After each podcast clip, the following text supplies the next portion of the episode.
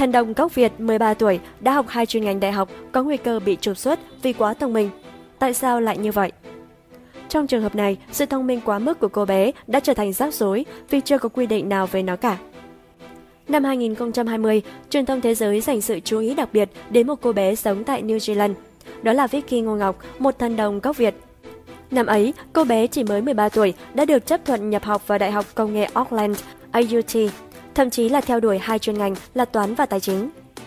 Tuy nhiên, chính sự thông minh quá mức của Vicky Ngô Ngọc lại là nguồn cơn của rắc rối. Cô bé hiện đang phải đối mặt với nguy cơ bị trục xuất chỉ vì quá thông minh so với tuổi của mình. Tại sao lại như vậy?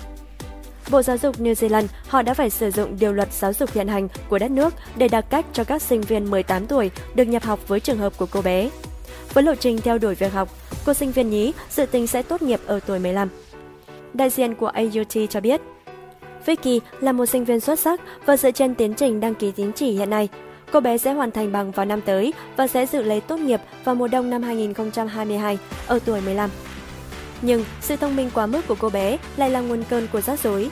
Việc cô bé hoàn thành việc học quá sớm lại vô tình không đáp ứng đủ điều kiện định cư sau đại học của New Zealand. Được biết, chỉ những người trên 18 tuổi mới được đăng ký xin thị thực sau đại học cho sinh viên quốc tế tại New Zealand. Chính bởi lý do này mà mẹ của Vicky, người đã nhận nuôi cô bé từ một gia đình nghèo ở Việt Nam, hiện đang rất lo lắng trước viễn cảnh chia cắt khi cô bé bị buộc phải về nước. Tuy nhiên, theo trường đại học AUT, họ tin rằng trường học của Vicky xứng đáng có được một ngoại lệ.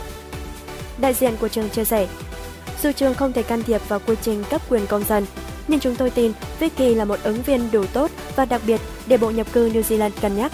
Simon Laurent, luật sư tư vấn nhập cư cho biết, mẹ của Vicky đã tìm đến ông để xin lời khuyên. Laron cho biết, thực ra luôn có những tình huống ngoại lệ và chẳng có gì ngăn cản cơ quan quản lý cấp một bản thị thực cả. Đó là những gì chúng tôi sẽ thử làm. Laron tin rằng lợi thế trong trường hợp của Vicky là câu chuyện của cô bé chưa từng được biết tới và nó đang được báo chí đề cập.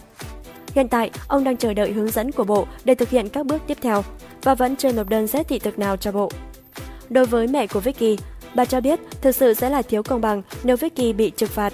Trong trường hợp này là trục xuất chỉ vì quá thông minh so với tuổi của mình. Thông tin về sự việc sẽ được cập nhật trong thời gian tới. Từ cafebiz.vn, độc đáo TV tổng hợp và đưa tin.